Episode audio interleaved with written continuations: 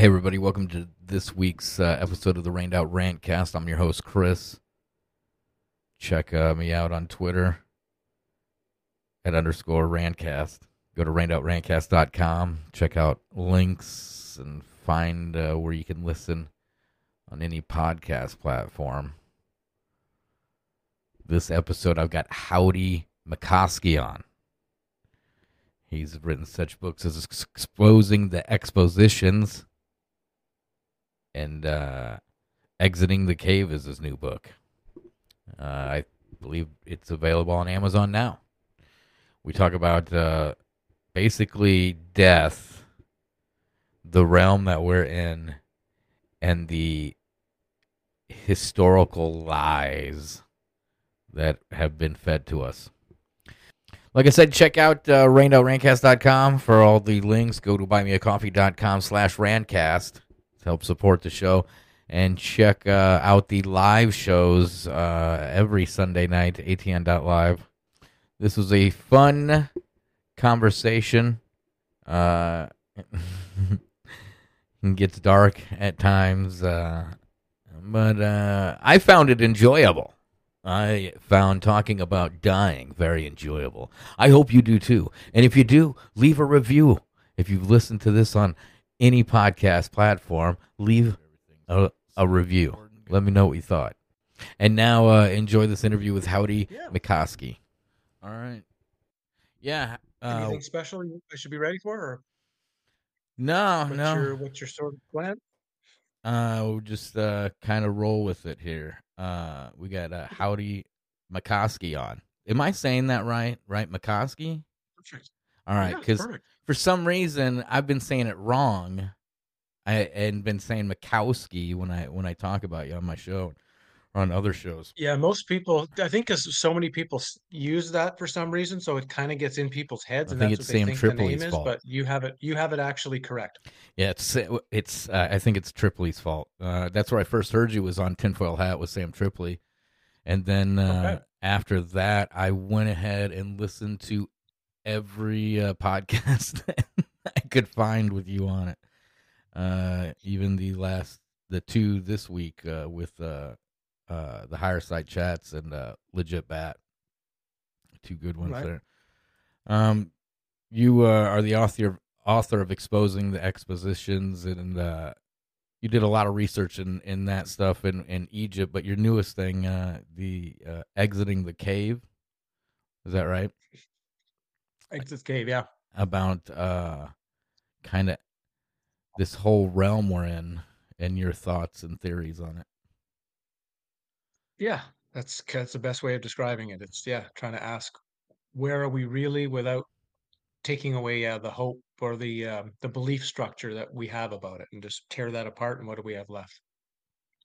Yeah, yeah, and uh, exiting the cave is uh, is uh, based off of I guess Plato's cave, right? This, that uh, parable, Pla- uh, pa- Yeah. Plato's cave, in which uh, I'd never, I don't think I'd ever heard it until the other day, and uh, I had to cut. it. Uh, I was listening to the legit bat uh, episode, and I stopped it there in the middle, and I went and listened to it, and because I was driving, and uh, I was thinking Right, like. right.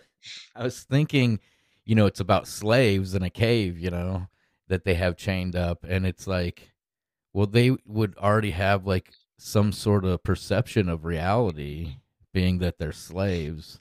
You know, they're not, uh, they're not born into that position, right? right. in Plato's slave and I just thought that was interesting in itself. How, uh, I mean, it's based. On, it's talking about the mind control more, I guess, right? The illusionary mind control. No, it's it's it's bigger than that. I mean, it's it's uh, that's that's still it's that's you're taking the cave at a just a physical level. The cave is everything, right? The cave is the etheric realm, the astral realm, the every realm. It's all the cave. Plato's cave is is is massively layered. And um yeah, the problem with the story it, did you actually read? Did you get a chance to find like actually find it and read it? by Not chance, yet. or- I, I got to work and uh, trying to get ready for shows and editing and stuff. It's tough to.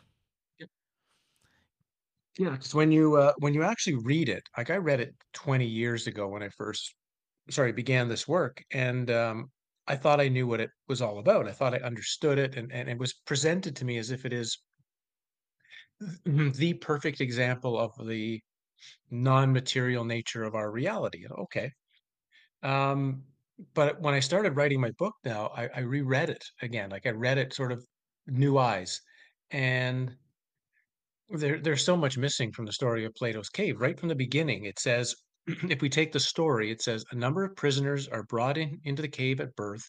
They're put in these seats. They're chained to the seats in such a way that they can only see forward onto the cave walls. Uh, a fire is burning behind them, and these beings or people are moving objects in front of the fire to cast shadows on the wall, which the prisoners believe are real objects. And okay, that's the beginning of the story, the beginning of the allegory but like you said, like we just sort of brought up, you're missing we're missing the number one question, which is, well, what prisoners? Why are they hmm prisoners? Where did they come from? What are they prisoners of? If they're prisoners, if they're, if it's a, if it's a war, shouldn't they be in a prisoner of war camp? Why are they in a cave? Where is this cave? Who built the cave? Um, who are these beings that are constantly attempting to um, fool these prisoners? Why are they going through so much effort to fool a bunch of prisoners who, you know, are sitting in seats? What what difference does it make if you're fooling prisoners? So you've got all of these problems right away at the beginning of the allegory that are not answered, are not brought up. It's like it's just breezed right through. And I began wondering eh, that there's prop there's two possibilities. Either that this used to be a much a bigger, larger um, allegory that was in some way edited down and stuff was taken out of it. That's a possibility. Or it's designed to, in a sense, somehow mislead people who are looking into it. Or I don't know because I, I've looked at this thing over 20 years and I, I'm one of the first people to ask, hey, uh, why aren't other people asking what prisoners? Where are they coming from? Why are they in a cave? So it, it it became a very strange exploration, actually. Yeah, yeah. I guess uh, I should have read it. Uh, I kind of I watched a, a YouTube that was supposed to be, you know, them reading it, but they didn't mention anything about the the the prisoners were born into the cave. And that was like the first thing I was like, they're not like if they're. Yeah, no, no, what? No, yeah. The allegory states that the, that that there's the prisoners were brought to the cave sometime after their birth. It doesn't say when, so it indicates that there was a that they were born somewhere else. but Mhm. they don't say where. They don't say why they got to the cave. They don't say why they're prisoners. So it, it's it's very it's very similar to the movie Dark City, right? Dark City is is pretty much the same. You have the humans in the movie Dark City that are have come from somewhere else, but nobody tells you where they come from. We never find that out, and we never find out exactly why they even came to Dark City. So it's very similar to Plato's Cave that you're kind of just you're thrown into a story without actually telling you what the hell are you what what what are we dealing with? and that's where we get to the reality that we're dealing with, right? as far as we're kind of thrown into this realm or this uh, reality, and we've got to uh, navigate through it the best we can, I guess. Well, we have to, I, I think that's, I mean, that's the usual answer. That's what I would have said for a long time. But the real answer has to be, well, we have to, we have to, we have to actually figure out what the realm is and who we hmm actually are. Otherwise, we're operating under highly likely false ideas, right? If, if so much is, I mean, if so much is false and deception, why should we just believe what we think we've been told to believe about this reality? So, where do I go with this?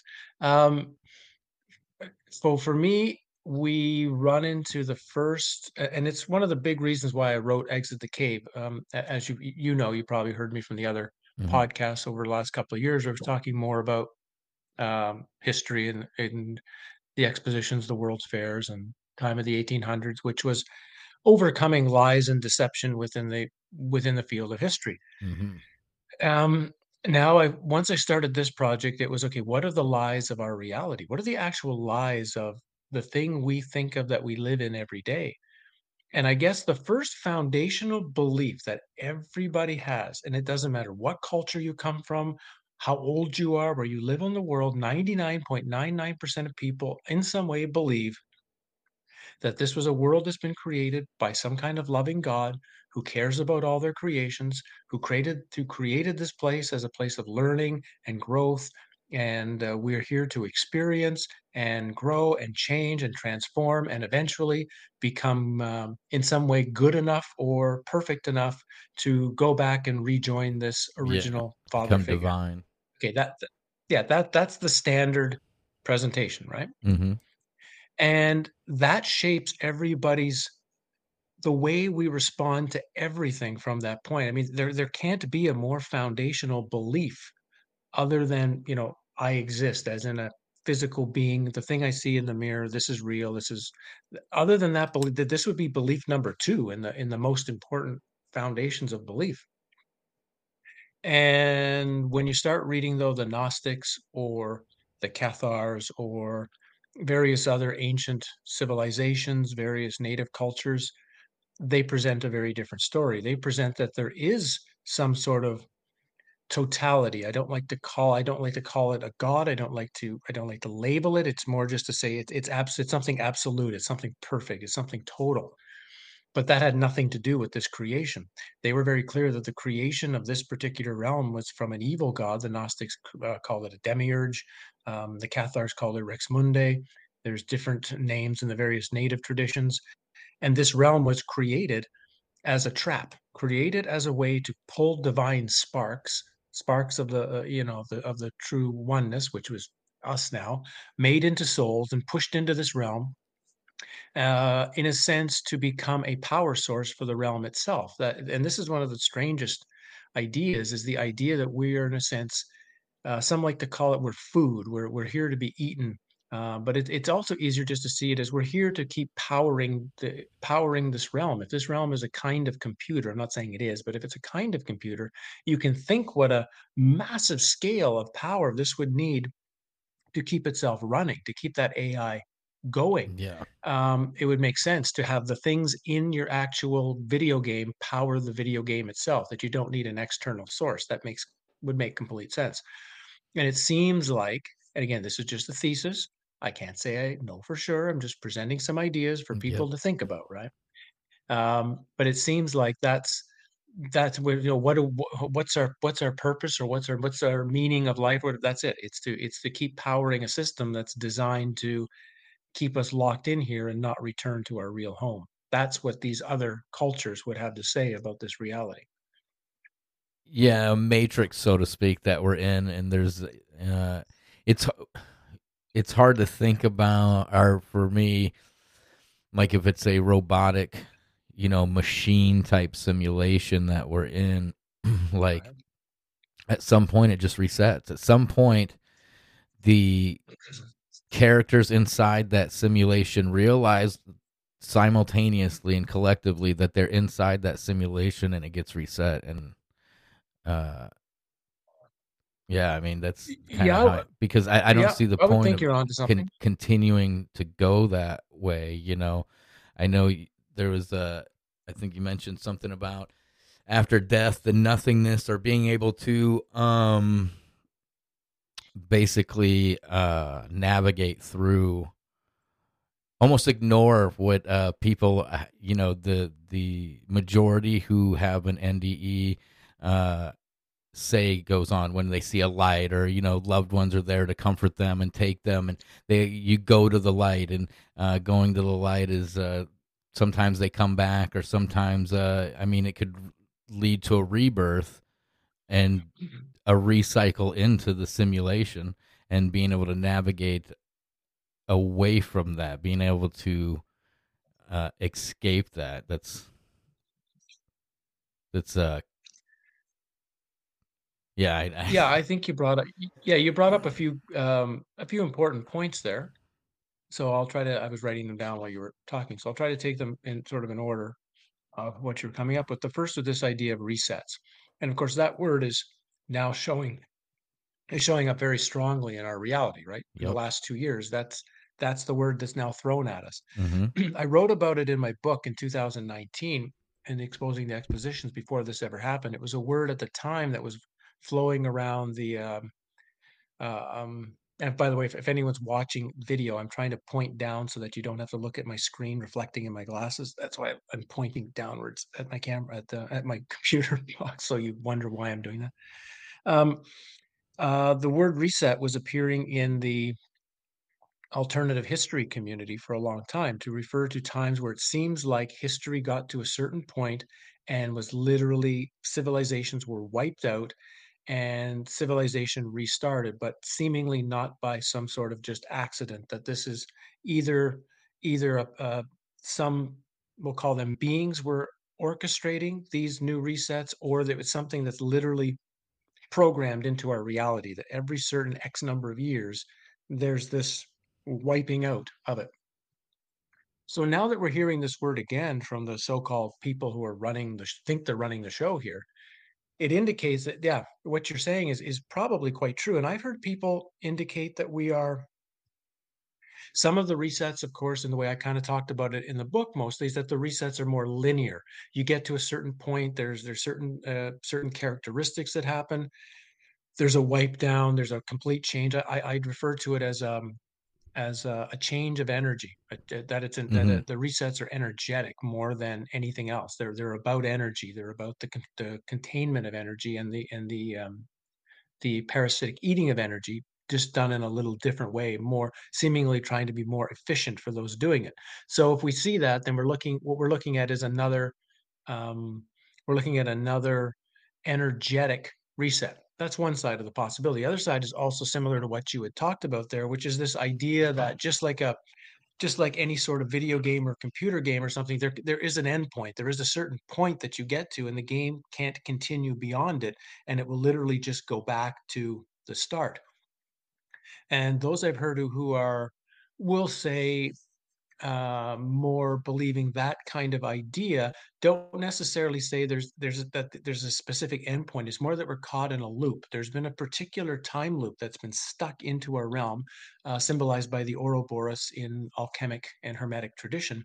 Uh, some have even given an exact time of how long this lasts, uh, and they've kind of said we're we're reaching the end of this particular uh, time loop, and we're going to hit a certain point. Like literally, we'll be like, you know, February 2nd, 2024 or something. And then the next day will be like March the 8th, 1008 or something. You know, it'll, it'll literally be like uh, a, a, flash. And then wh- whoever wakes up the next morning is waking up like a thousand years ago or 500 mm-hmm. years ago, whatever. So those are the two possibilities of what I've heard for this idea of how resets are going. And I'll stop there to see if you've got comments or um, well, no, I mean, uh, yeah, I mean the fact that we've got you know the World Economic Forum and the Great Reset. Klaus Schwab has wrote in the book the Great Reset, and now collectively you're seeing on social medias, which uh, Twitter is a is a massive social media, Facebook, uh, the talk of the Great Reset, and it's almost like collectively manifesting this reset and when you talk about these like markers it seems if you go back into your work with the expositions and the world's fairs this technology uh, seemed to be quite more advanced um, than what we're led to believe. Uh, and it seems like at some point when technology which almost goes back to the story of babylon when technology reaches a certain point, when the knowledge reaches a certain point, when man gets to a certain point where the, they they I guess know too much, is when this uh, resetting, you know, seems to go on.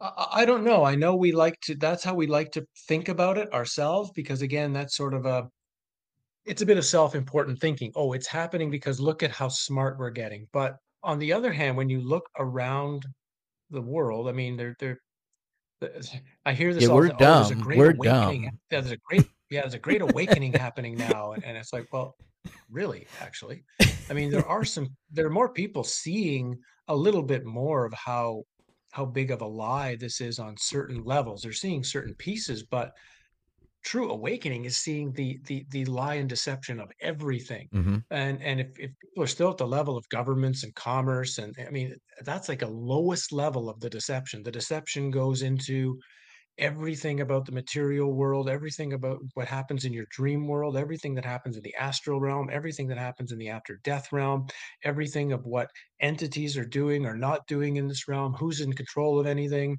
Mm-hmm. Um, when you pray to something, what are you actually praying to? Where's that energy going? I mean, it's like it's vast.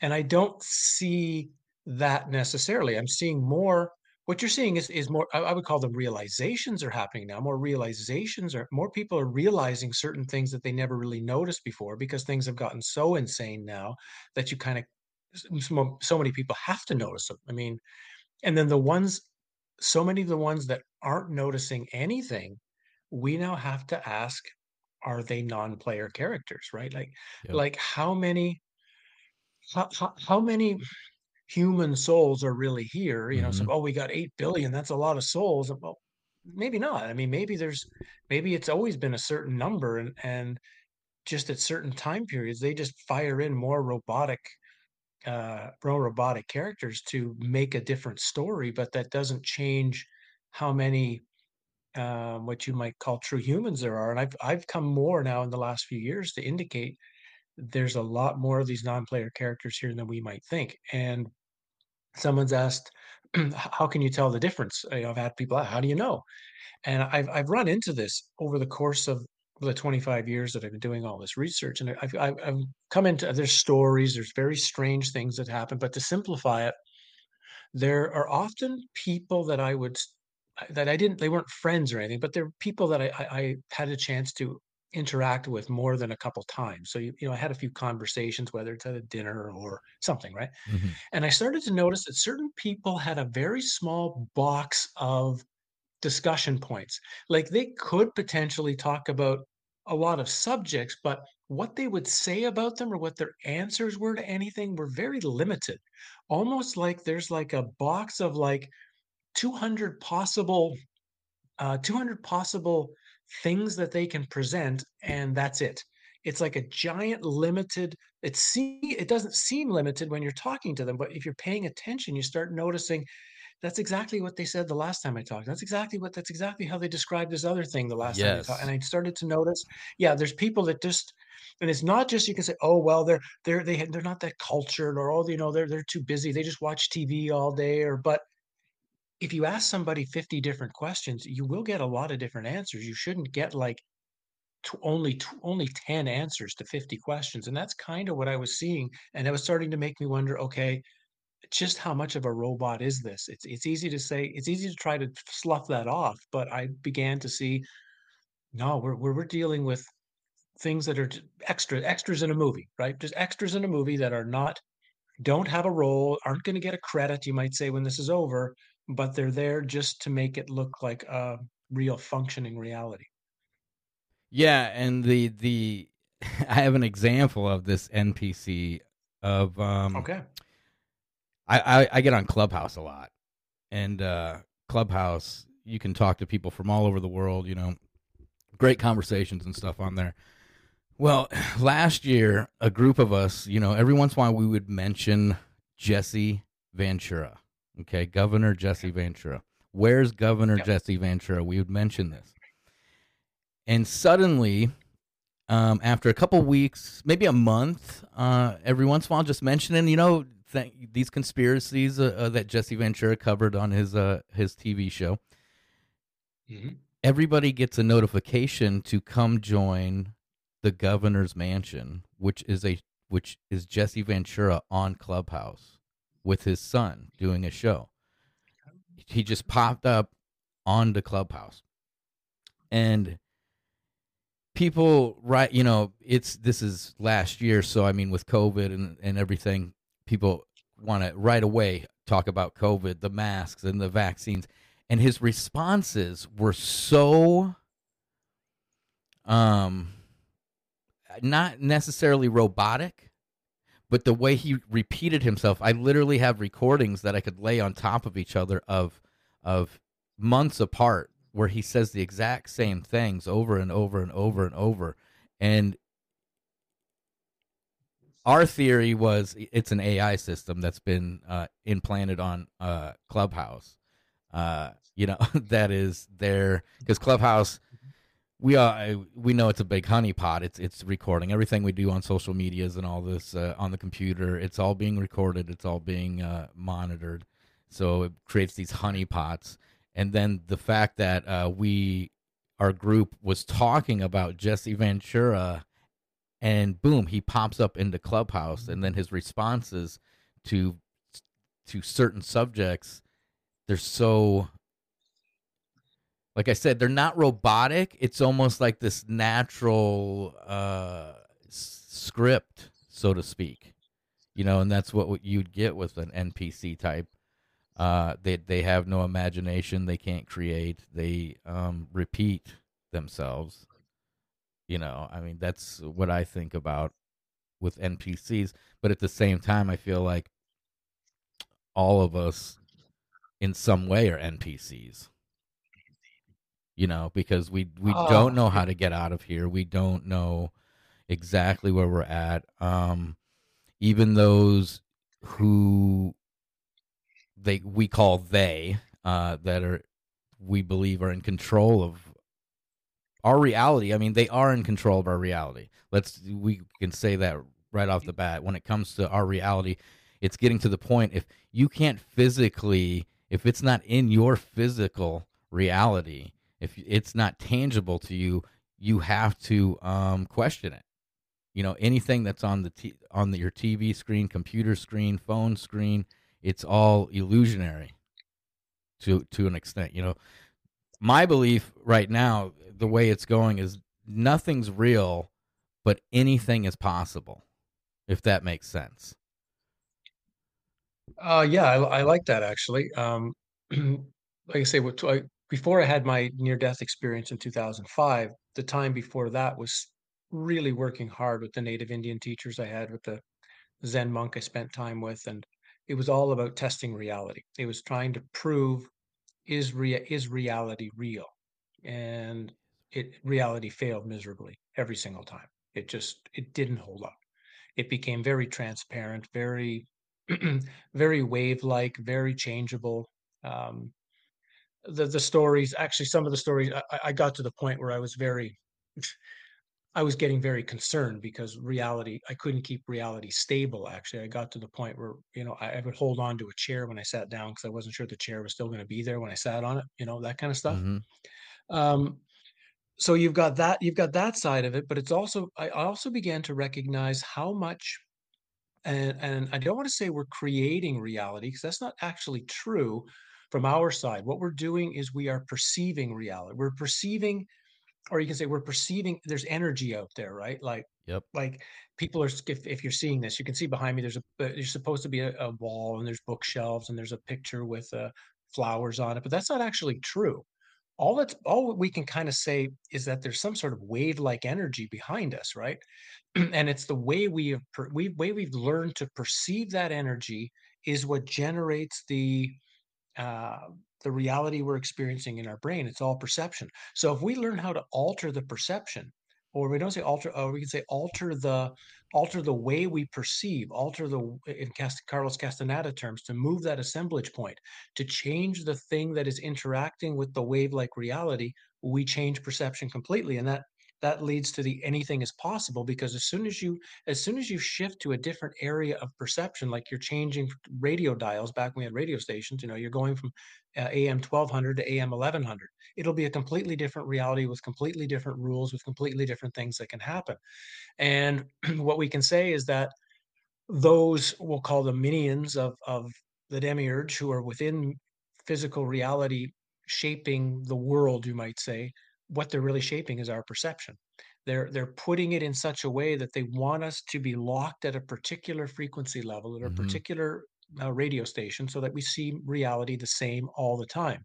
So your analogy of the uh, when you were on uh, Clubhouse with this experience is very very interesting because if you think if, if you could get together with some of the some of the people you were with who had that experience with you and and see it maybe as like a frequency is it some way that you all die started dialing into the same frequency and once like you kind of something like you say AI thought, okay, we got them in the right frequency. Now we're just going to move them over to this other thing Yes. where we'll get we'll get they'll they'll hear what we want them to hear if Yep. it makes sense. I, that's the best way I, I might describe what what might have been happening there. But it's again, it's sort of in this perception frequency uh, idea, and so part of our job, just at the base level, is learning how to break the lock of the frequency.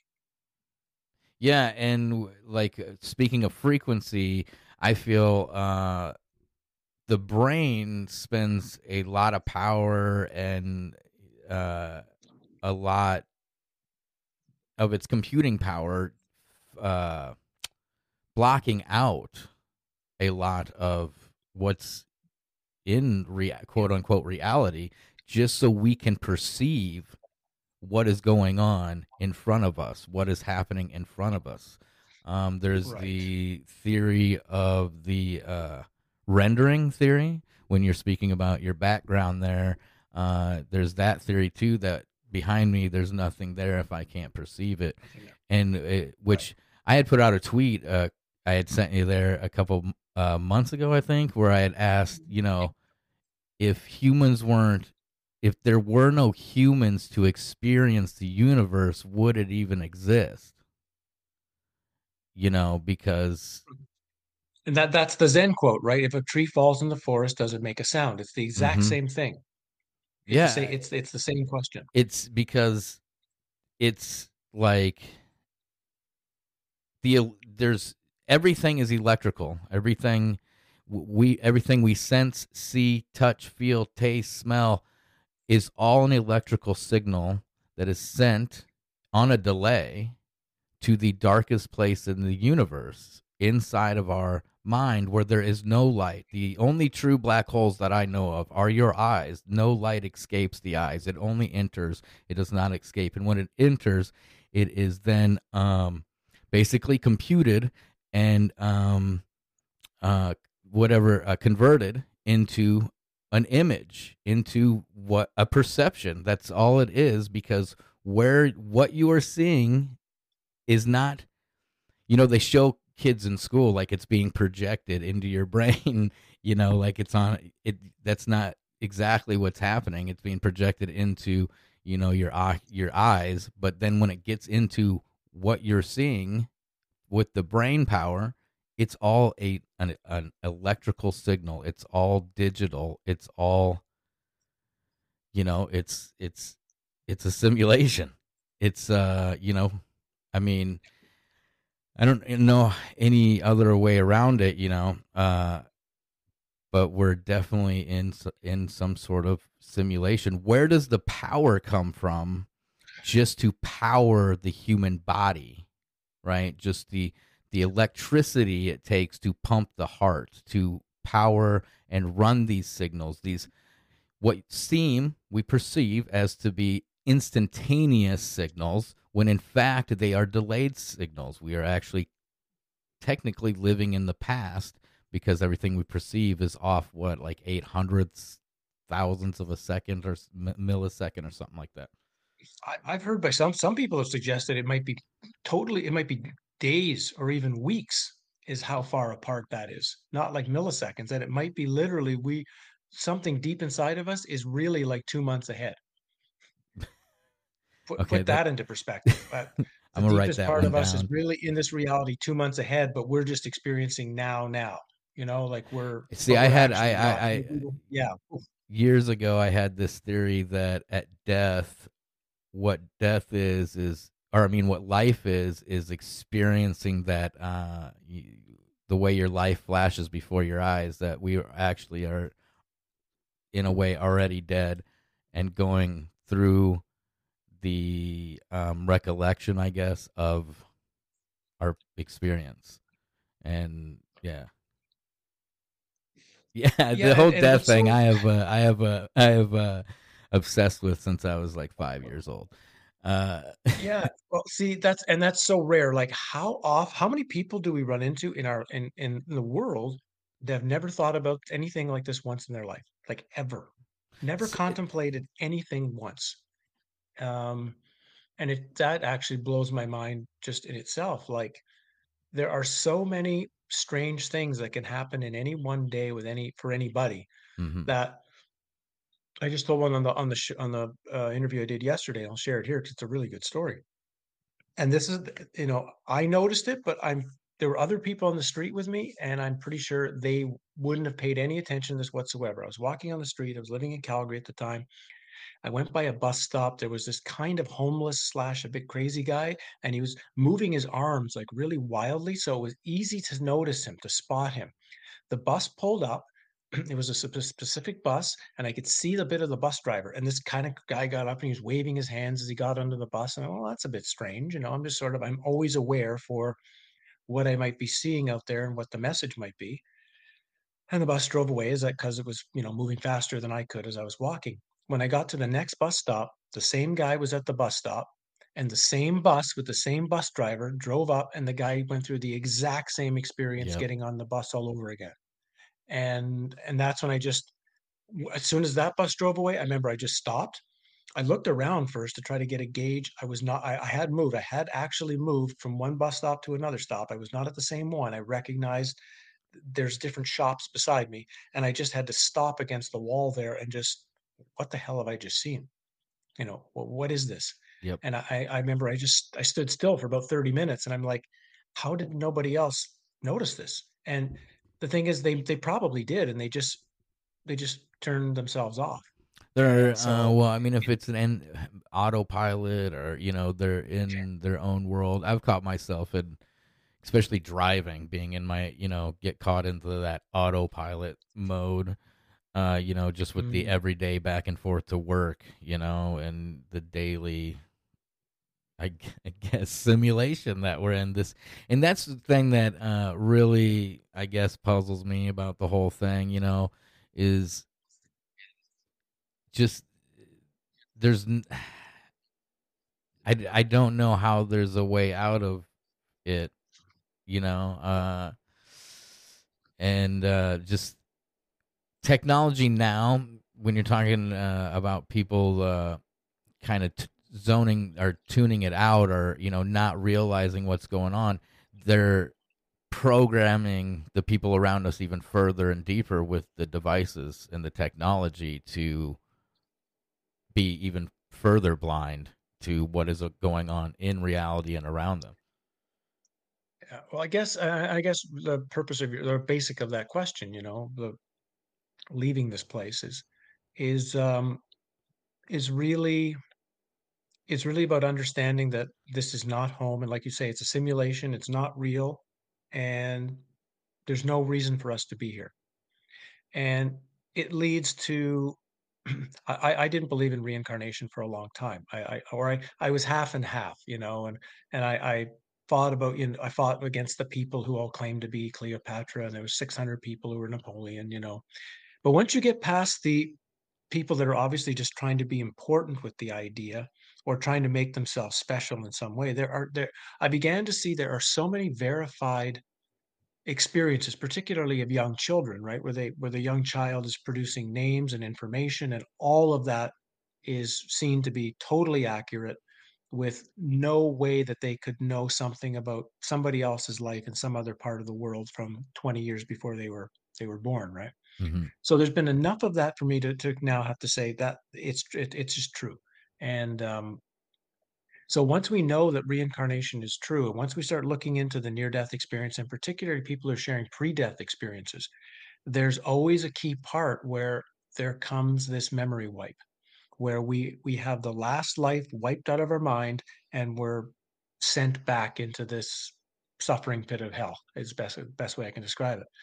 And this memory wipe indicates that this is not a place of learning, it's not a school. Because if this were a school, if this was a place to learn, you you know, you don't go into grade 4 and forget everything you learned from grade 1 to 3 and have to start learning adding and subtracting all over again. You remember that if you make a mistake if you if you if you step on a piece of your a piece of wood in your house that has a little bit of a you know a nail sticking out of it and you hurt your toe you learn oh i better bang that down or if i'm walking again i walk around that this is learning it's seeing what happened in our past uh, making adjustments and doing something differently as we go forward so given that we're getting memory wiped indicates that we're we're it's just a it's just a deception and it links to the TV show Westworld. Westworld is a great example of this because that's what happens to the robots.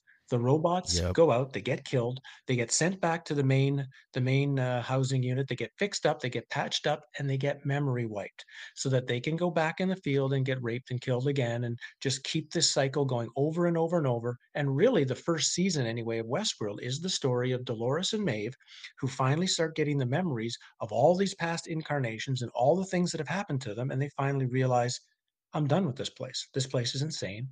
I don't know what's out the there, the system can't fully wipe its you know it can't be fully wiped because if it's digital and it is this electrical thing Yeah. and we're in an electrical universe i mean that can't be fully wiped. And there's a scene in westworld where uh i think it's when they're they started to take over a bit those robots start to take over and uh one of the workers he uh they kill one of the ro- shoot one of the robots down and he then looks at his own hands and is kind of looking at himself because he do, he himself at that point doesn't know if he's actually the robot oh it was when uh the le- that lead character i can't remember it's been a while since i've watched westworld Hmm. but but uh when they found out he was the a program, robot the, the programmer guy. yeah, when they found out he was a robot, and then that that Right. other workers looking at himself like, oh, you know, he doesn't know if he's a robot or if this is real for him. You know, it's right. that that scene in Westworld was like, wow, because I mean, that's basically what we could be de- dealing with, except we're not uh metal type Yeah. machines. We're a biological type of machine. The electrical thing is what uh I guess perplexes me the most. The fact that we are run on electric, we need electricity. I mean, I, I'm sure you've heard of grounding and uh, being able to uh, release particles and stuff through your body just through grounding in the, in the earth, and in that it's it's just fascinating. The The whole thing's fascinating because again, we don't we don't know. Um, No, and, and and there that leads to like the stuff on the historical side when you start looking at specifically ancient buildings, and it doesn't matter whether they're temples, pyramids, uh, these structures that you found in, in the 1800s and whatnot. They're they're all energetic. They're all Yep. built to to bring energy together and control energy and and project energy. Actually, right? The cathedrals specifically. I mean, those are designed. That's how I actually started my World's Fair uh, study. I started in Florence, studying the cathedrals to see how they were machines and how the energy is, how it specifically is brought in, what happens to it, and how it gets projected out.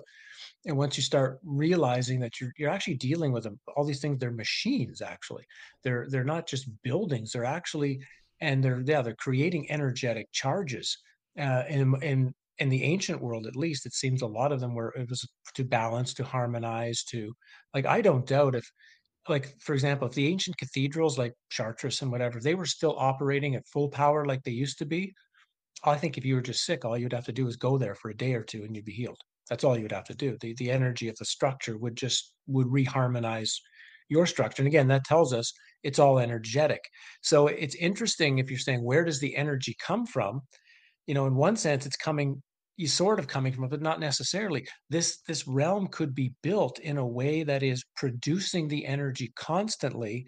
Things are being built in the human world to enhance the you might say the energy charge that's here or direct the energy charge and we don't even know that's what they're all being done to do take for example just like yesterday was college football day right in, in the U, in the us yeah, so what there's like 50 college football games with 60 to 70,000 people at, at every game how much energy is being generated every single time they cheer every single time they stand up and you know like like that's a mass energy creation Yep. device where does that energy go and it's ritualistic too in those sports Mm. complexes, and like uh, take the Super Bowl for instance. Uh, there's not only what's in the stadium, but then collectively people watching through the broadcast, you know, tool, the TV, you know, and all being basically hypnotized for that moment together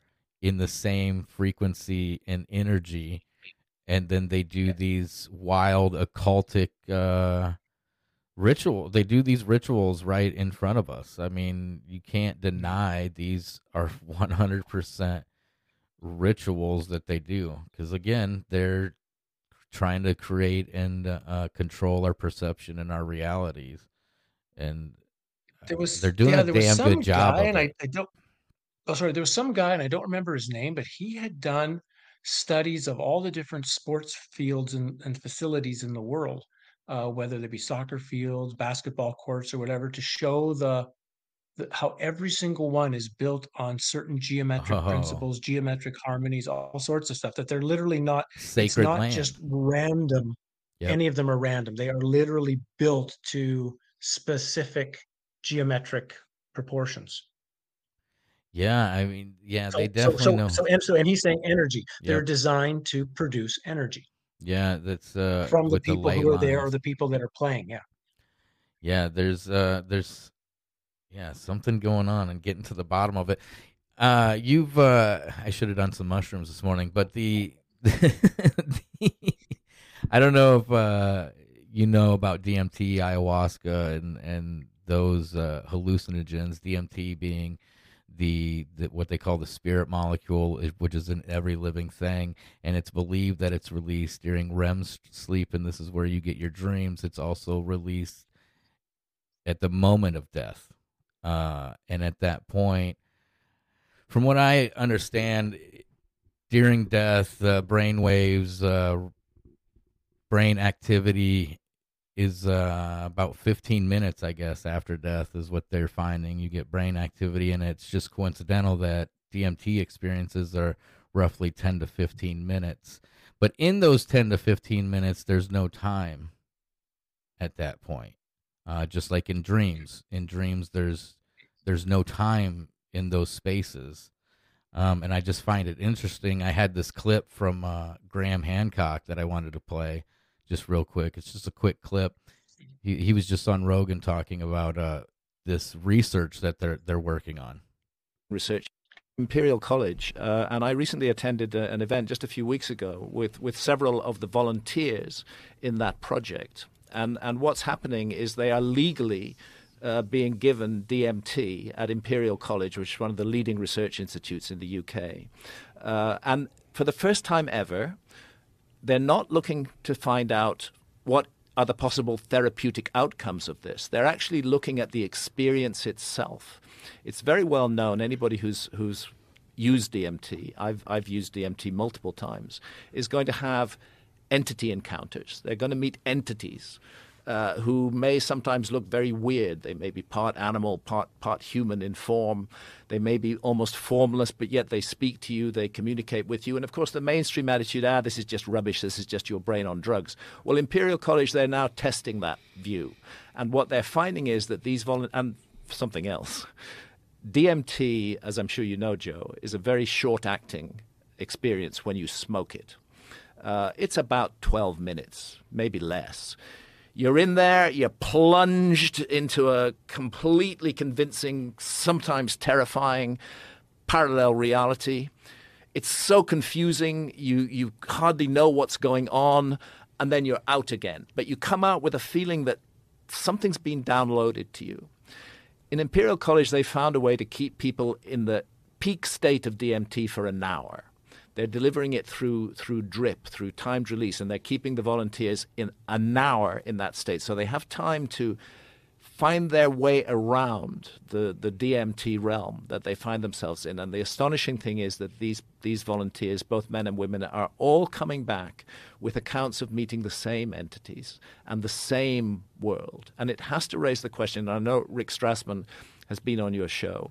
And, and kudos to Rick Strassman because he was the, really the first scientist to work with DMT and human volunteers at the University of, of New Mexico. Rick Strassman is open to the idea that what happens with DMT is that it alters the receiver wavelength of the brain and that it allows us to gain access to other realities, that these encounters are not unreal, that they're real, but they're real on a level that we can't experience in a day to day state of consciousness. We have to be in an altered state of consciousness in order to experience them. And ultimately, the aim of this project is to map the DMT realm. You know, we talk a lot about extraterrestrials and ETs and making contact. And yeah, that to me, I don't know if you've ever seen the movie Inception with uh, Leonardo DiCaprio. That's mm-hmm. basically what they're they're trying. It, in what I, in my opinion, is what they're trying. Especially at some point, if they're in the same realm, they're meeting the same entities and such. At some point, they're going to run into each other in the same hallway. You know, with these, if if this is if there's these other realms and they're real, they're real. If that makes sense. Yeah, the the problem that again that the we, we have to go back to the initial beginning of where we started this that I would assume everybody doing all this stuff and all these tests and all this exercises believe there's a loving God and this place is this place is uh, here for you and your growth and your learning. So if so, then they want to go in these other things and find these wonderful light beings and spirit realms and and oh maybe there's some dark forces and we need to learn who to na- navigate against and no one is no one is walking in with the possibility that it's all dark it's all entities, and all of them are there to trick and deceive you. And that's that becomes the first problem is how do you know? How do you know whoever just like in real life when you meet somebody for the first time, how do you know you can trust them? How do you know what kind of person they are? Well, people particularly in the spiritual world, they trust they trust instantaneously whatever they come across because somebody says they should. And I think that's that's a very dangerous place to be um, trusting anything outside yourself. The, and, the power is here. We have we have the greatest power in the whole universe and to me that's where the focus should be is what we have not what we think something outside of us can give us. Okay. yeah. Yeah I, with the trusting part you know a lot of people when when first meet someone they trust them, they always will say, "Well, it's a feeling." You know, they had a gut feeling about it. It was an energy mm-hmm. about it. And there's sometimes when that energy is wrong. it, it, was right. it goes uh, horribly bad for them. Uh, yeah. Yeah. And more so more so when we're dealing with entities or you know things that are in another realm that we just are not used to. I mean even i talk about this a lot that even when i go into dreaming uh when i'm in my dream state a lot of times i'll meet people in my dreams that are like you know should be my friends should be people that i'm i'm uh, you know i have a connection to. So you automatically you open up more in the dream state. I wake up in the morning and i feel horrible and i realized uh, i'm being i was being manipulated there you know some forces were trying to screw with me energetically and they were taking the form of a friend of mine so that i would pay attention to them. So we we have to we have to recognize how many tricks and deceptions are being played on us on so many levels all the time and it requires such such incredible awareness to try to be one step ahead of it all that it's it's a it's a practice in itself just to to be aware of what might be attempting to trick us like right now. It's um and even like to the people listening this you know you should be why would why should you believe me? I'm just a guy who yeah. did some research and wrote a book. Like you know don't believe what i say either. I'm just sharing an experience and a perception that's come from from from my way of living as just as a way for you potentially to look at something new for you to examine something else but it doesn't mean to believe it. It means if it interests you look into it study it for yourself come up with your own answers and don't worry what i think. All that really matters is you know what you what you have come to from your own conclusions from your own experience. Yeah um yeah it's it's just fascinating again what we're what we're in or what we're dealing with, and then the fact that others inside here are perpetuating this uh, diversion and deception. You know, not only percep- uh, perpetuating it on others, but themselves as well. Yeah. Yeah. Yeah. It's um. Yeah. Which can. Yeah. It's it's um. Oh, sorry. Go ahead. Well, I mean, that takes you into again into the history stuff, uh, into this. Uh, they seem to be. I mean, it's not even seem to be. I mean, they are lying about our history, one hundred percent. Um, and when I came across your stuff on the World's Fairs, it just blew my mind because looking at these pictures, you know, because right away I, I, went to that John Paul, uh, is it Sanks World's Fairs yeah. page, and everything on there, and the pictures and the you know the technology they had, the I mean all the first, the Chicago's Fair with the Ferris wheel, the hot dog, uh, was it Chicago's Fair where they had picture IDs for everybody? Like how? I mean, how is this possible? And now today over a hundred years later, it's like we're devolving. Yeah. you know, I mean, and then you see these. Yeah. Now I, I I drive a dump truck, so I move earth, right? And I'm on these massive um sites. You know, I see when you talk about uh was it Chicago was what seven hundred and something acres yeah, which was swampland because it was near the le- it was on the low level of the lake. Uh, to move just to move the dirt, which people will argue and say, well, they didn't have the red tape, they didn't have the bureaucracy, and that uh, that I move dirt, I move earth, I move rock, I move this stuff, and to, at that time they did not even have a bulldozer. They didn't have anything heavy equipment to excavate this. They literally would have to is what they show us is they would build these tracks basically like mining and they'd have to move these things constantly. You know, as they're digging and getting you know, a couple buckets in each cart and then moving that cart. They would have to move the tracks and just the process itself. Not to mention in Chicago, it took what two years to build that. You, you had two Chicago winters two Chicago winters. Yeah, that they went through to do to build this, you know, and then it's it's it's destroyed and it's gone. And they tried to tell us it was just basically paper mache, so it it lit right up and burned, you know. And then you see in other places like, uh, is it was it the Memphis Fair or the Nashville? They're in Tennessee with the Parthenon.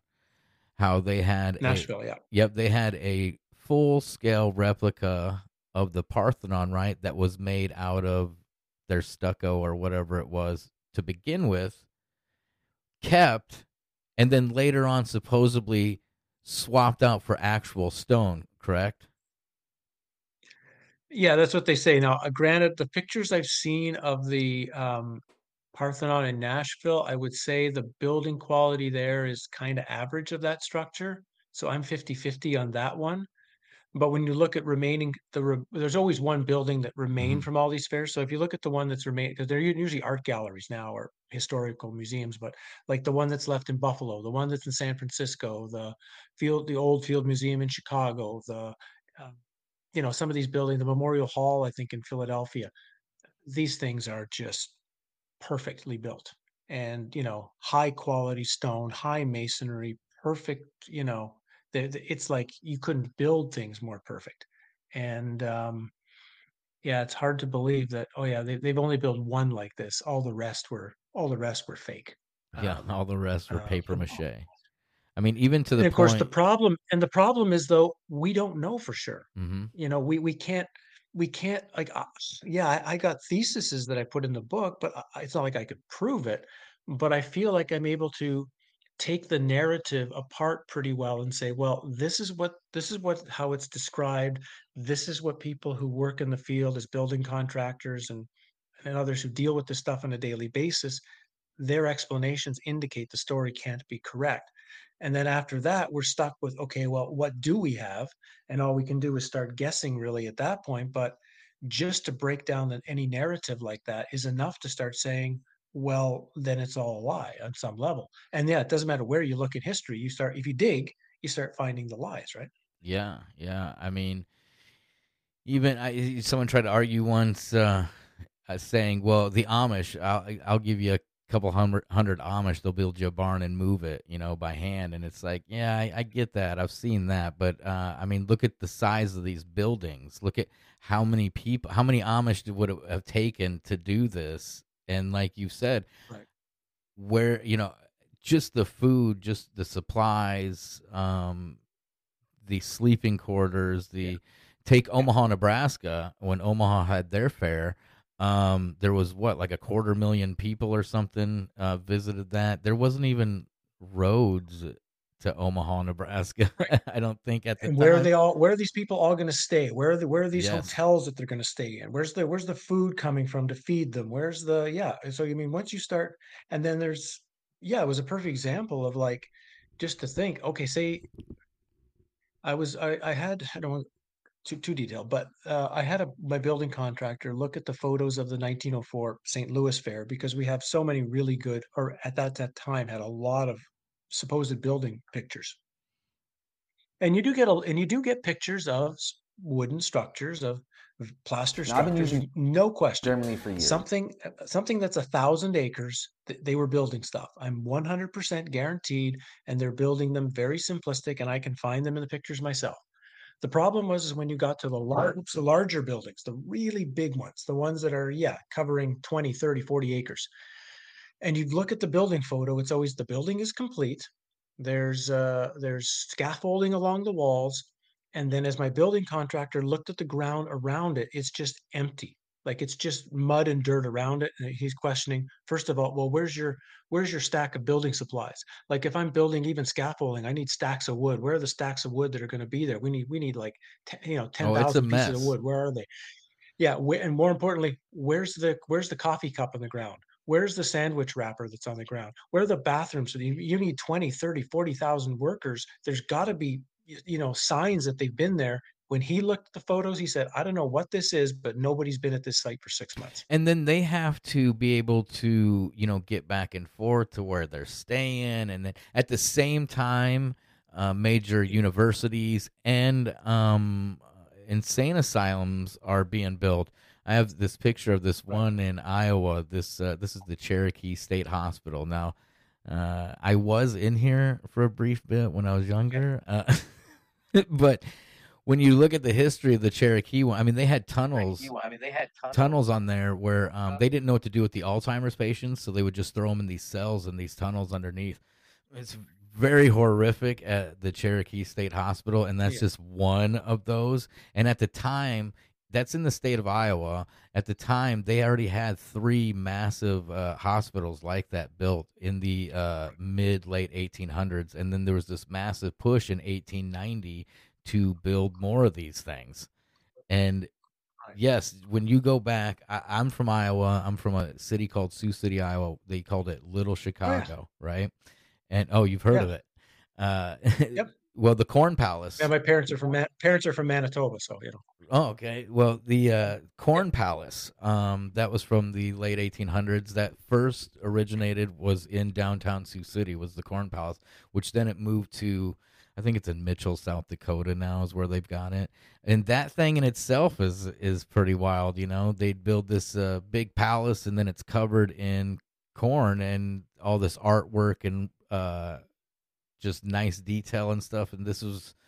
I think the first one was built what in the 1850s, maybe the Corn Palace. They still have them today, but uh, Sioux City. I mean, it's a old, it's an old city now. With Omaha being down the road there, getting supplies there, they were on the river. Okay, the Missouri River was there. Or it was there. It is there. Um, it's that's why Omaha is there. That's why Sioux City and the tri-states. You know, that's your major cities are along the river, along the channel there.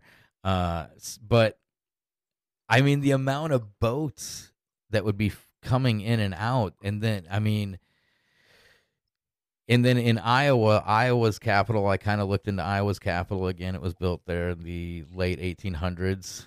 When you find a few of the construction photos, there's no roads there's you know and it's this massive the dome on it is a gold dome i mean it's it's a 24 karat leafed dome uh I was just I was just going to bring up the state capitol in Des Moines because that's a really that's just we're talking about Iowa. That's a really yeah really good example of like a building. I think that's built supposed to be built in 1871, 1872, Mhm. right? Something like that. Yep. And it's like uh, nothing against the state of Iowa or anything, but why in 1871 would you need to build something that huge for the population that's there? It, it just makes no it would make it makes no logical sense that you would a need to build it that big and b that you would need to pull that amount of workforce from the things that are really needing to be constructed. I mean, it's like the, the, the state is just trying to build itself up. It's just trying to actually, you know, function out of pioneer state. So you put all of your energy into yeah, and that building is it's spectacular. Oh Like it's yeah. spectacular. Oh yeah. I going up in the Yes. dome there. I remember going up there as a kid on a school field trip, and it made me dizzy because there's just this little tight staircase that you you got to go all the way up into that dome, and I remember getting up to the top, and it made me dizzy and sick. But yeah, the Yeah. these are scattered everywhere. I mean, everywhere. These amazing buildings and structures that like when they were built, it's like again, I move earth, you know, uh dump trucks full, 20 ton 22 tons at a time, you know. Uh and for them to do this with horse and buggy and a few, you know, carts on rails is just it it blows my mind. Now, the Des Moines the Des Moines Capitol took uh I think it was 6 or 7 years to build. So it wasn't like a 2 year, you know, it wasn't like a real I still even then, I mean, to me that is quick. I mean, to bring all this Yeah. cuz it's all stone, it's all brick to set those domes on top of this thing to like there's so much that has to go on. You know, just the foundation alone for these things, for the World's Fair, just the foundation alone to dig and to to form the the ground just to be able to put buildings up, whether they're made out of paper mache or not. The work that has to be done, the dirt, the dirt that has to be removed, and then the stuff that has to be brought in. I'm just checking. I've got I've got a way to send you a message here, right? yeah, I'm Uh, just yep. sending you this. I just found this particular photo of the building of the Iowa State Capitol building. If you want to just show people a little bit of kind of what you've just been talking about, Yep. like Oh yeah, there they are what are, putting in what the. are we uh, dealing with? Let me pull up my thing here. Yeah, these. Like, uh, yeah, like what? What? What? Why would you? Why would you put a building like that in the middle of nowhere? and it is in the middle of Like you nowhere. say, no roads, no nothing. Nope. No. No. And see, No. you see, this is what I'm talking about here with the dirt, you know, the earth removed, and then they come back in. You got to put a foundation. This they're putting blocks down. I don't know if this is four walls or just they're terracing, but I mean, the amount of material that comes out, and then the amount of t- material that goes in. You know, to have these foundations, ex- especially things like this, because that is so massive and so heavy you know and and i don't know what the settle how much it's settled you know over the last hundred and something years but it's it, it can't be much because i mean you would have defects you'd have cracks and and it'd be constant need uh repair and i i don't think that these capitol buildings are going through that um even city um uh town halls and stuff i mean like sioux cities their old uh, town hall and their churches and stuff. These these things, these Right. just so massive and so we don't build things like that today. We build massive things, but not into that level of detail and just craftsmanship type. You know, Yeah, and energetic. That's the other thing that, that's being forgot is that they're they Mhm. all have an energetic structure to them, and the energy is usually quite beneficial. It might have turned negative over time and, and might have been used for negative things, but it it seems like in their original state that they were somewhat balancing and harmonious to to humans. Now, while we were talking, I have I have a question for you. It's about Iowa, so I figure I can ask you. all right. This is a question I've had for a, for years, and I've always wondered about it. Why do magical stories always get set in Iowa? Bridges of Madison County, um, the Shoeless Joe story. Um, oh, there were a couple of others. It's sort of like famous novels slash movies that have a, a magical element. They want them set in Iowa. Why do you think that is? Man, I I don't know. I've never I didn't even I've never thought about that. I've never put those together. I know uh I just know that like Sioux City is a very old um if it wasn't for the um elevated rail cars in Sioux City, there wouldn't be elevated rail cars in Chicago. That's how old Sioux City is because they had the right. elevated rail cars and Sioux City decided to get rid of them and a billionaire, someone I don't know, Rockefeller, somebody in Chicago said they wanted them. They bought the track and everything, and then moved it all the way to Chicago. It, that whole thing in itself is fascinating, you know. Uh, yeah. But the energy stuff, uh, I've heard you talk about going to certain um, sites and uh, you can feel the energy and going to a place like Stonehenge Hinge where you feel no energy, and then to come to find out Stonehenge, well, they've moved it. They've completely disrupted whatever energies or whatever was attempted to be uh, achieved with that structure from the beginning because they pulled it out of the ground and they they took it away and re uh, they fixed it. yeah I found I've been I've been fortunate over all this time, uh, over the last 25 years. I haven't had a lot of money, but the little bit that I've had always went into travel. So I've been to Egypt several times, been into all the sites in Mexico, I've been through sites all through Europe. And one thing I noticed is that the more complete the site seems to be, and of course, like even an Egyptian temple, all the statues are gone, all the reliefs are gone. I mean, all it was all a part of the energetic makeup. But even with that, as as long as it's fairly complete, it still has a, a very strong energy. Of course, the pyramid sites like Dashur and Abusir and uh, Saqqara and Giza, those are Teotihuacan in Mexico. They're they're on like another level. I, I, I talk about them. I'm, I'm in another universe actually when I'm when I'm there. I'm not actually in our let's say I'm not in our simulation. I'm I'm in the previous simulation. That's how that's how so different and so powerful they are. So I was really surprised, yeah, when I came to Stonehenge and it was just dead it was like there was nothing, zero. There was no energy. And I even went, I had the special permissions where you go in at night um, because you're not allowed to get close to the stones during the day now. If you're just a tourist, you have to get the special permission. So yep. went to I thought, oh, it must just be in the center, you know. So I was with directly with all the stones in the center, nothing still.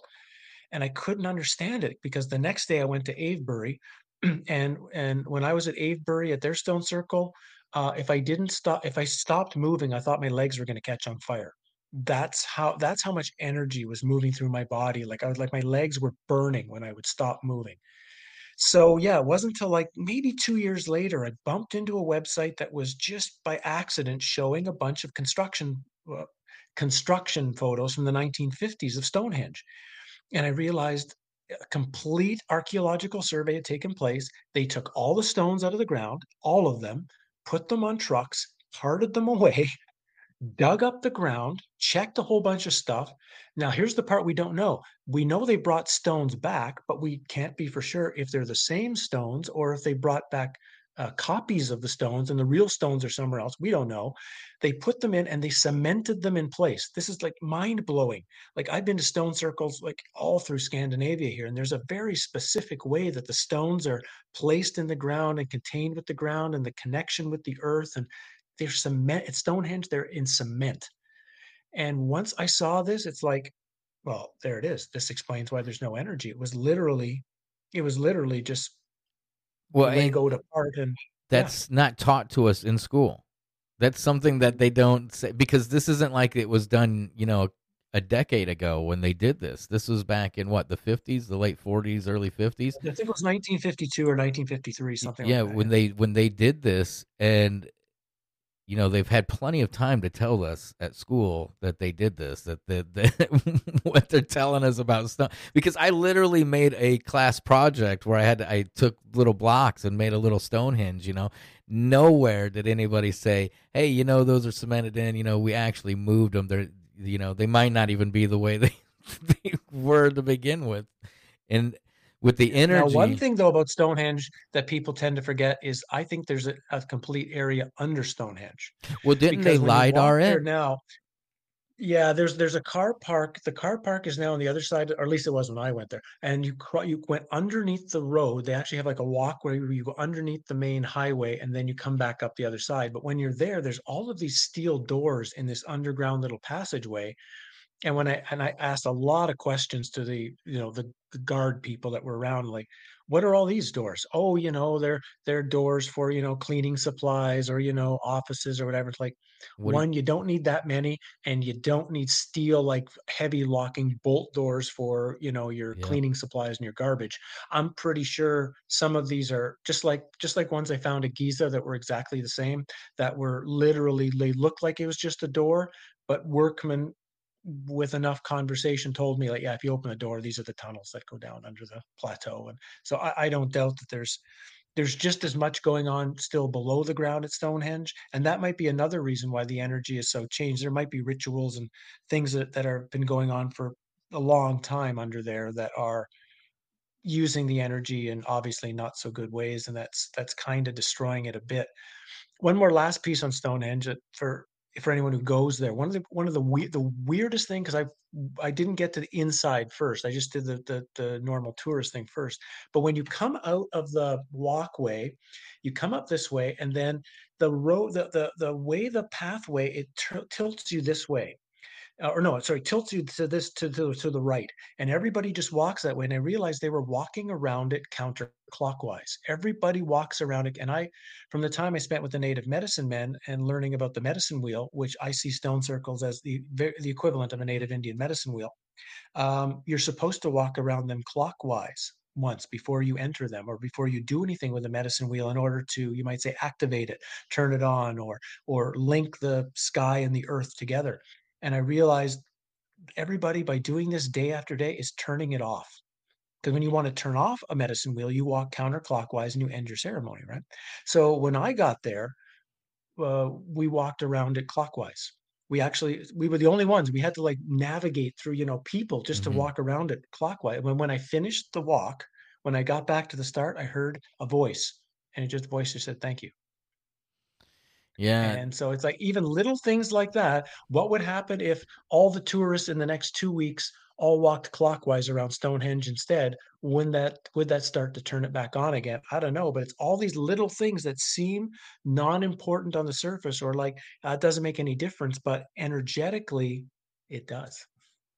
Yeah, and that energy that you can feel like uh, I, it had to have been eight years now, seven, eight years me and the family we went on a cruise and we uh, went out of New Orleans and it was the first time I had ever been down there and you can feel a, a, an energy in New Orleans. I mean, and yeah. then we took a tour of like one of the cemeteries because you have to take you have to have a tour guide to go into any of the cemeteries and right. finding out the history of New Orleans and just the death down there.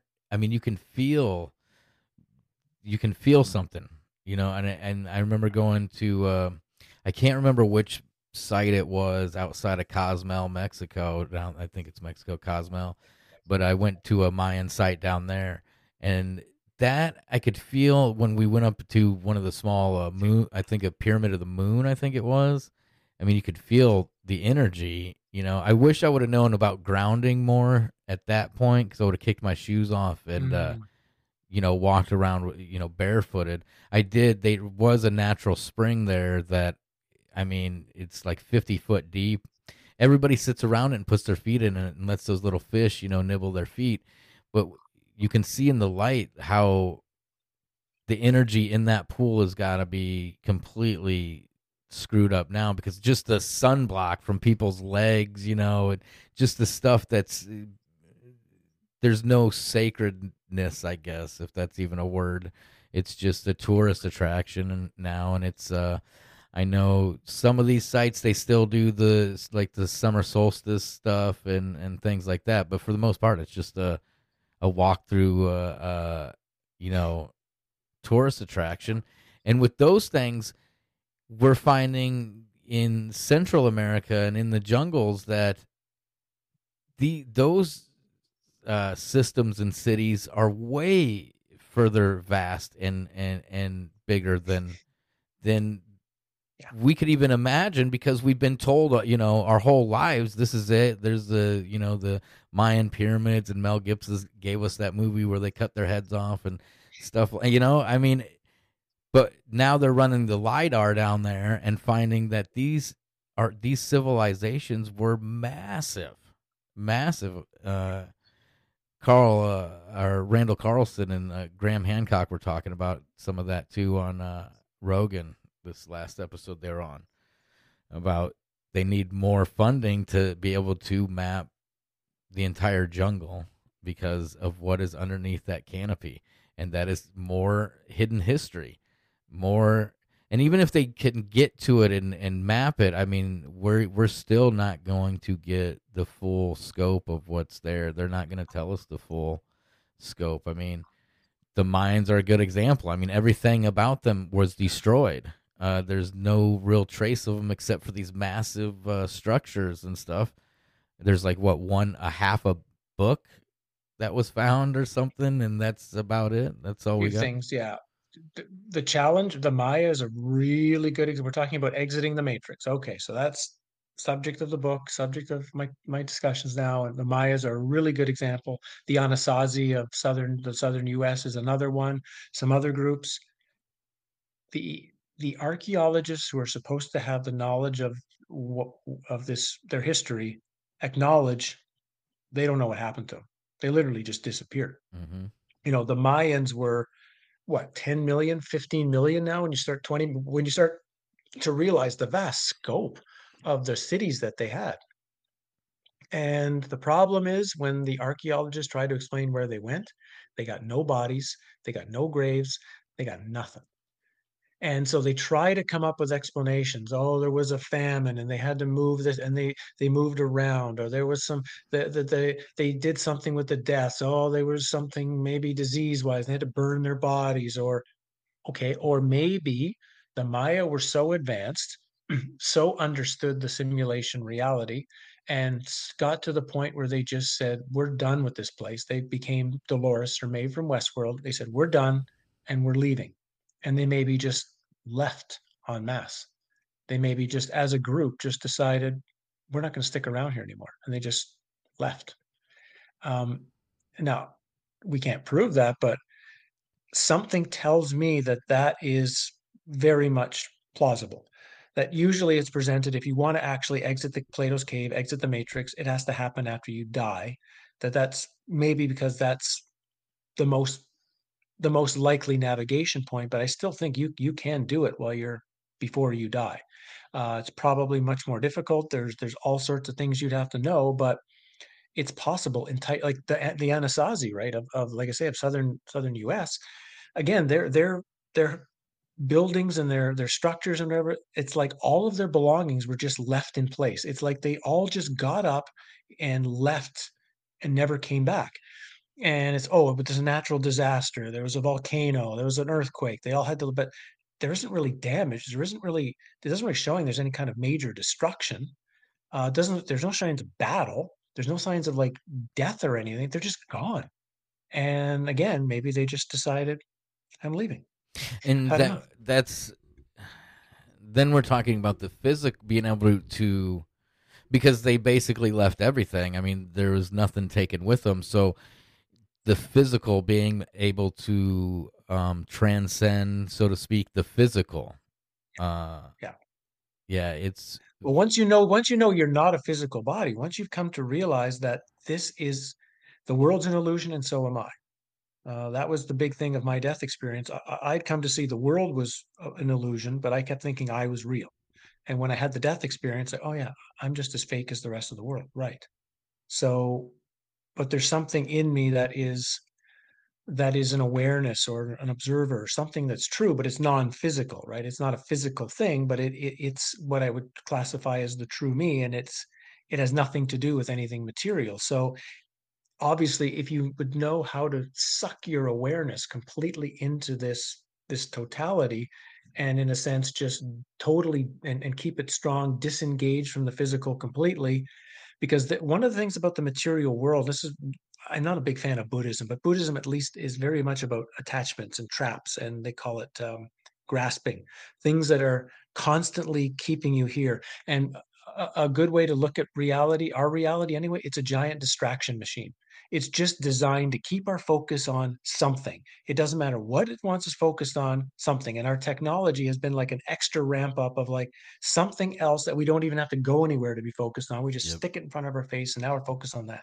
So it's once you once you disengage from all the distraction points, from all the things that want your attention constantly, and you just say, what's left if I like turn off the world? Who am I if I if like literally this place just if I turn the dial on this TV and it all turns off, and then I turn the dial off on me, what what would be left? And there's this realization. It's not like you disappear or go away. You you you you move into a really complete totality of yourself, and then from that totality, my guess is you would be able to just not be in physical matter anymore if you don't want to be. Problem is now you're moving to these finer realm. Now you're moving to the astral realm, and that's a whole new world. There's a whole set of traps up there, and if you're not prepared for that, well, now you'll get trapped there. You're not trapped. You weren't trapped here anymore. You're trapped there. I don't know if one's better than the other. So it's it's a giant process of learning, and I think that's where lucid dreaming can be very helpful. Out of body experiences can be helpful because we're getting used to being conscious and aware without a physical body so that depending if we're in a physical body we can be conscious and aware. If we're not we realize we're we're not in a physical body but we're experiencing we don't get freaked out and, and can handle that too. So i think all of this stuff helps us as we try to figure out what's going on and what's the best choices we can make. I think you were talking about, you know, the white light and the after death experience. And one of the things that tends to come from when you read, and I've read a lot of them now, I've read a lot of near death experiences, is there there tends to be either such a draw to the white light because it's so beautiful, it's so loving, it's like they the people, oh, it's just the greatest thing I've ever felt in the world, or they feel uh, pressured to go. They feel pushed to go. You must go now. Time is running out, or and and I think that's the opposite. We should be able to be in a place where we should take our time. Like I would never want to tell anyone what to do or what not to do, but I think once we're in that state, we should, because it's going to be confusing, we should try to at least make sure we've got ourselves a, a bit of protection where we can say, okay, everybody, just stop. I'm going to examine my situation now. This is totally new for me. I don't know what's going on. I'm not agreeing to anything. And let me just look at this for a while and, and I'll get back to you in a while. And I think all of this is important to begin practicing now so that when we get to that point, we handle that in the same clear manner that we're trying to handle this reality. Yeah, and I think uh, things like this uh, DMT drip and uh, other um, hallucinogens could help with this. I mean, that's what they're trying to do. When, what Graham's talking about there is that's what I believe they're trying to do because this, when you're lucid dreaming, again the DMT. The DMT is present in the lucid dreaming. So the DM, there's something in that molecule that is helping. Yeah, the, there is and there isn't, right? The problem is anytime we take something that we can classify as a drug, and it doesn't matter whether it's alcohol, cigarettes, it doesn't matter what it is. There's this, and these are some shamans who, who explain this to me. They do provide a gift. There is a gift that they give for using them. The problem is they demand, you might say, a payment for using them. There's something we have to give in order to get the gift that they offer to us. And the question everyone has to ask is what they're demanding of us is what they're demanding of us, you might say, worth it for what they're giving me in return. And that's a really big question that sometimes people forget that there's a it's a two-way street.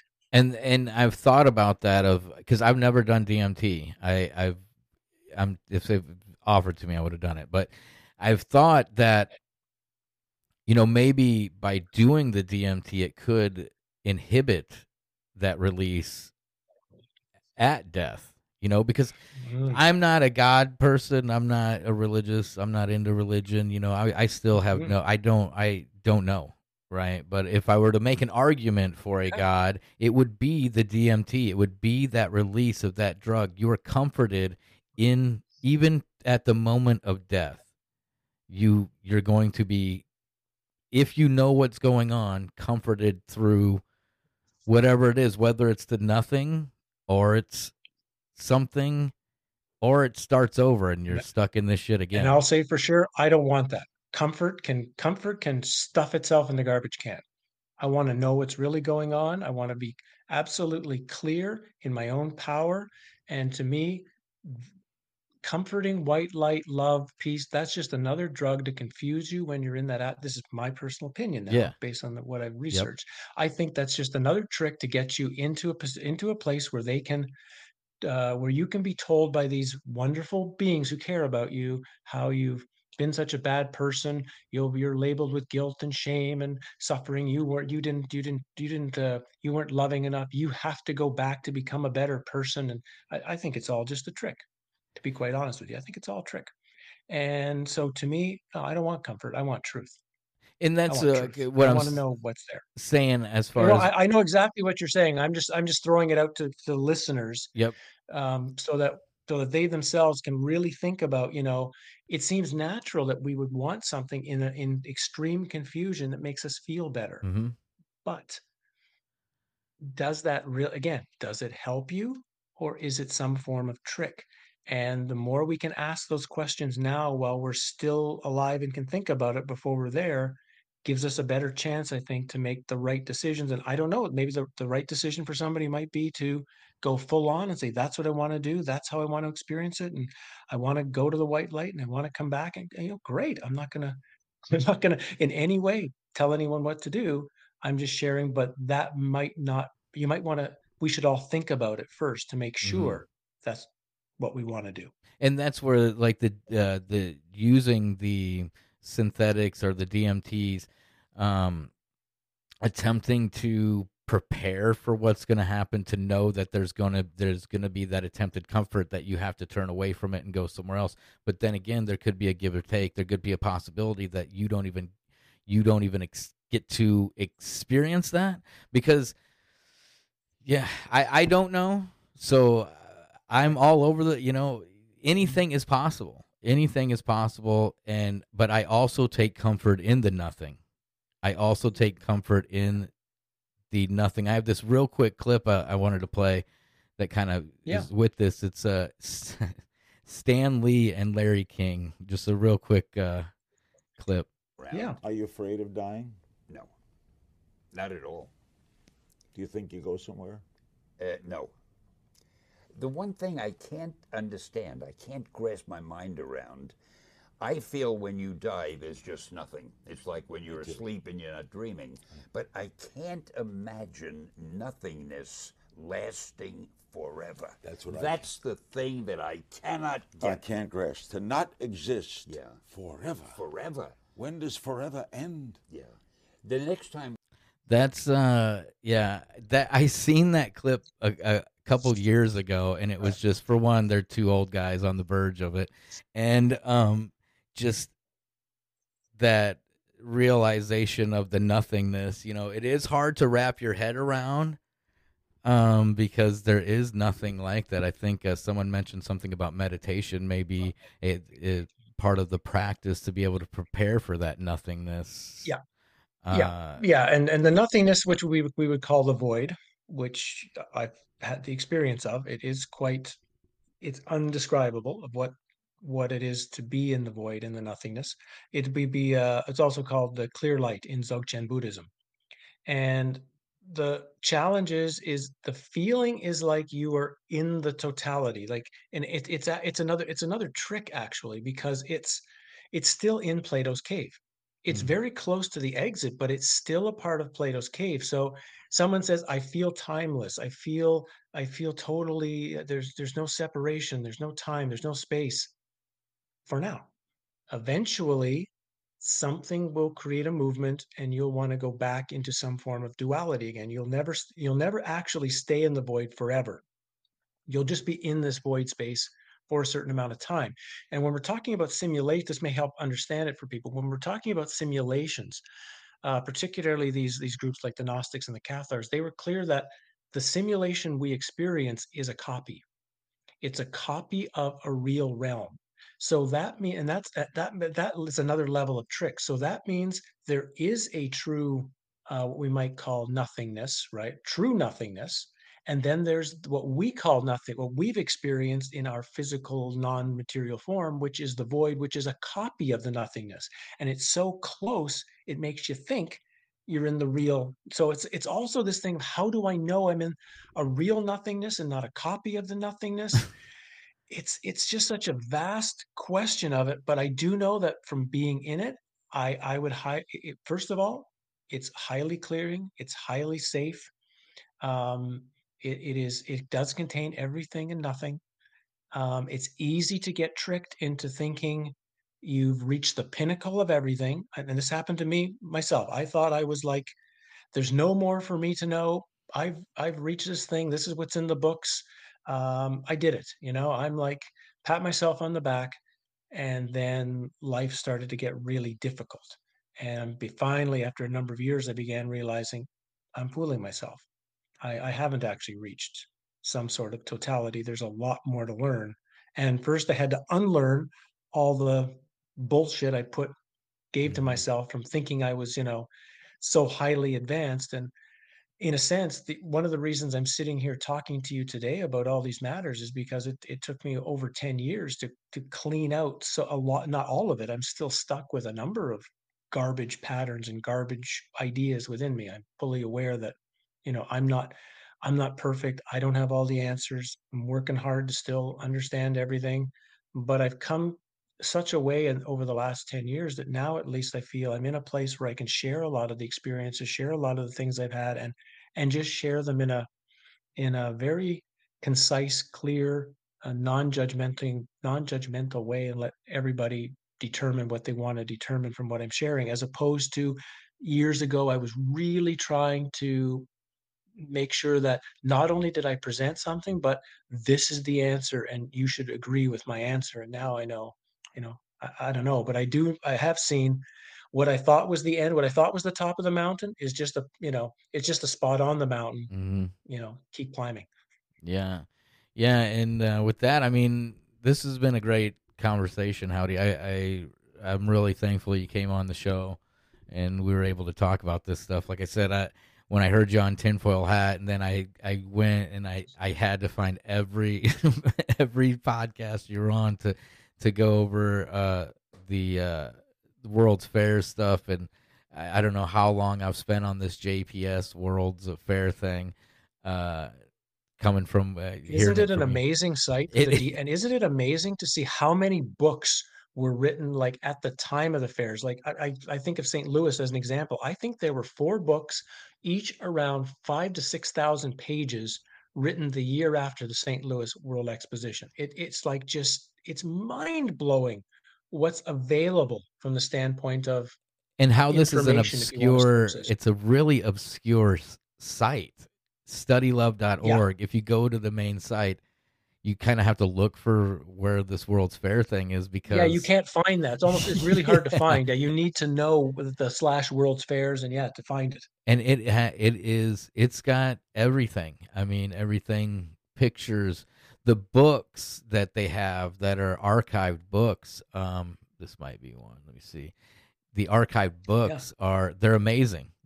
They're i mean especially when you get into the full color ones and then to know like some of these were like mass printed you know to be handed out as programs so people could like Yep. it's it's just Yeah, there's so another thing that a lot of people don't realize is there were there were literally tour like tra- tour guides for all of these things. Like there was like Rand McNally, the famous company, they put out tour guides for every single one of these fairs, like giant books of all the restaurants, all the exhibits, all the I mean and then someone's got to go through here and, and scan all this but this is all full color these are what did i click on the 18 i might have clicked on chicago didn't i because this is the this uh, i know they had a scandinavian house in the sh- there it is right there Yeah, that- that's it. It's it's actually one hour away from me. It still exists. yes and that because it. they they supposedly built it over there disassembled it shipped it over here rebuilt it Yeah.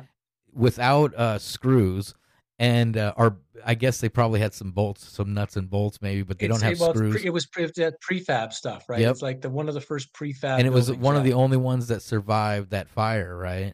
And they were able to Yeah. disassemble it and ship it back. It's this this stuff is just mind blowing, and you Yeah, can and be I can on tell this you when for I went hours. to that when I went to that building. Sorry, when I went to that building, I just I stood there and I touched it. I just put my hand on the front banister there, and all I got a sense of was just masses of movement in front of me. It was just, and I, I realized later that the, that building was stationed right at the point where the country buildings started and the state buildings ended.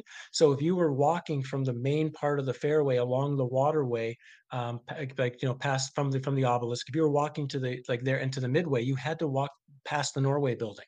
So it made sense that there would have been unbelievable amounts of movement of people, but not many people would have actually gone into the building. And that's exactly what I experienced when I was standing there. Yeah, the the the World's Fair stuff is just so fascinating, and uh yeah, the Like what you should do, what you should do as a test actually is get, get a few people, if because Chicago's not that far from you, really, is try to get some people who have who have uh, the ability to feel some energy and whatever, and maybe not even tell them too much what you're doing, but take them right to the old World Fair site and just see what they come up with. yeah, it would be interesting to see if they what they what kind of information they're telling you about that particular site itself because again it's um think of the manufacturers building at the chicago fair 300000 people could fit in that building right here the Uh, interior. and that actually might be it on your left hand side yeah, the interior 300000 people could fit three And the machinery could fit people the machinery that Yeah. was inside there to b- just to move around that machinery and set that machinery Yeah. in place like it's so hard you know especially for the layman and someone who hasn't who's never even thought about this or thought about Yeah. you know how convoluted our history can be so to speak. And then you start to Yeah. show them stuff like this and it's like well look at the ferris wheel. The ferris wheel for instance when i tell people at the ferris wheel and each car each little carousel thing could hold 50 people in it they're like wait what? Right. This is the very first ferris wheel ever built and each car could hold like 50 people and there was what 100 plus cars on that thing? Yeah. huge. Right. massive. Just massive. You know they there's nothing built like that today but back then. And um what was the other uh fair uh where they just a couple of years after the airplane and there was there's video of this guy who's he's lighting flares. The planes at the time are literally paper. They're made out of paper. And he's lighting flares on the wings and doing loops and and it's like what is this is crazy. Yeah. You know the things that they Yeah. were able to do uh again i mean and the lost the things that they technology were able to do it and and and you know we don't want to go too much longer here for people but um, if you look into the fairs to me still the most important part of them is on those midways and the particularly the historical exhibits the historical exhibits at these fairs were so gigantic in scale and i think they were they were manufacturing history before television before movies before whatever they were able to create a historical narrative presented at these fairs because they were presented with like the Roman Colosseum exhibit in St. Louis had I think 5,000 actors portraying ancient Rome or 3,000 actors or something. So could you imagine having gone to that? Not just you would have felt you were in ancient Rome. You would have believed you've just seen gladiatorial Yep. fights in ancient Rome and they had 50 of these kinds of exhibits at these fairs uh, all uh, directly with actors. And I think this is a huge part of them. I think the part of what the fairs were doing was they were manufacturing our the reality we've come to know today. And that's why I think we were possibly seeing the end of the last reset, the restart of it, the restart of our mo- what you might call modern um, mentality, the modern science, the modern education Mhm. system, the modern governmental system, commerce system, everything. It's all being built and presented at the through these fairs, and we've reached the end point of it. Hence this reset, and they want to take us into a completely different reality now. And I they want wonder to plug what us will be in inside. yeah, what reality. would be the world? What would be the equivalent of the World's Fairs that would be here in ten years? That'll be the new indoctrination tool. Yeah. Well, Howdie. This is the, again. This has been great. If you want, you know, tell people what, uh, where they can find you or what your uh, where they can find your books. Yeah. Uh, so the website is the terribly named Egyptian-wisdom-revealed.com. Um, you can at least get up to uh, overviews on the four books that I have. Uh, Exit the Cave, interestingly, just came out yesterday finally as a print book.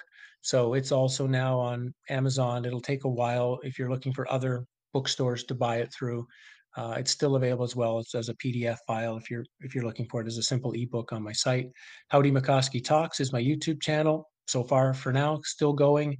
And yeah, there's you know whatever 300 videos there on a variety of different subjects. And um, I guess that's that's the starting point. And um, yeah, we'll just see where all of this goes in a while. I'm working on a second book um, book a book two of Exit the Cave, and I'm going to start the study of that uh, over the next little while.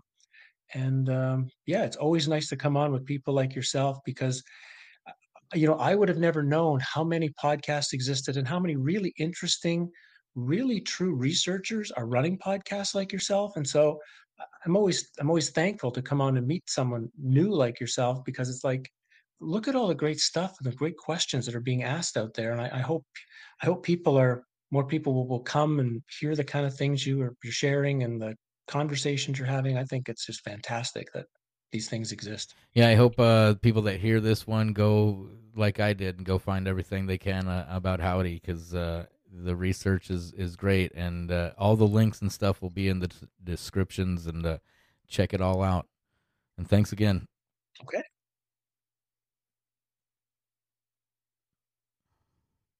All right, man. Yeah. That uh, thanks thanks a lot. That like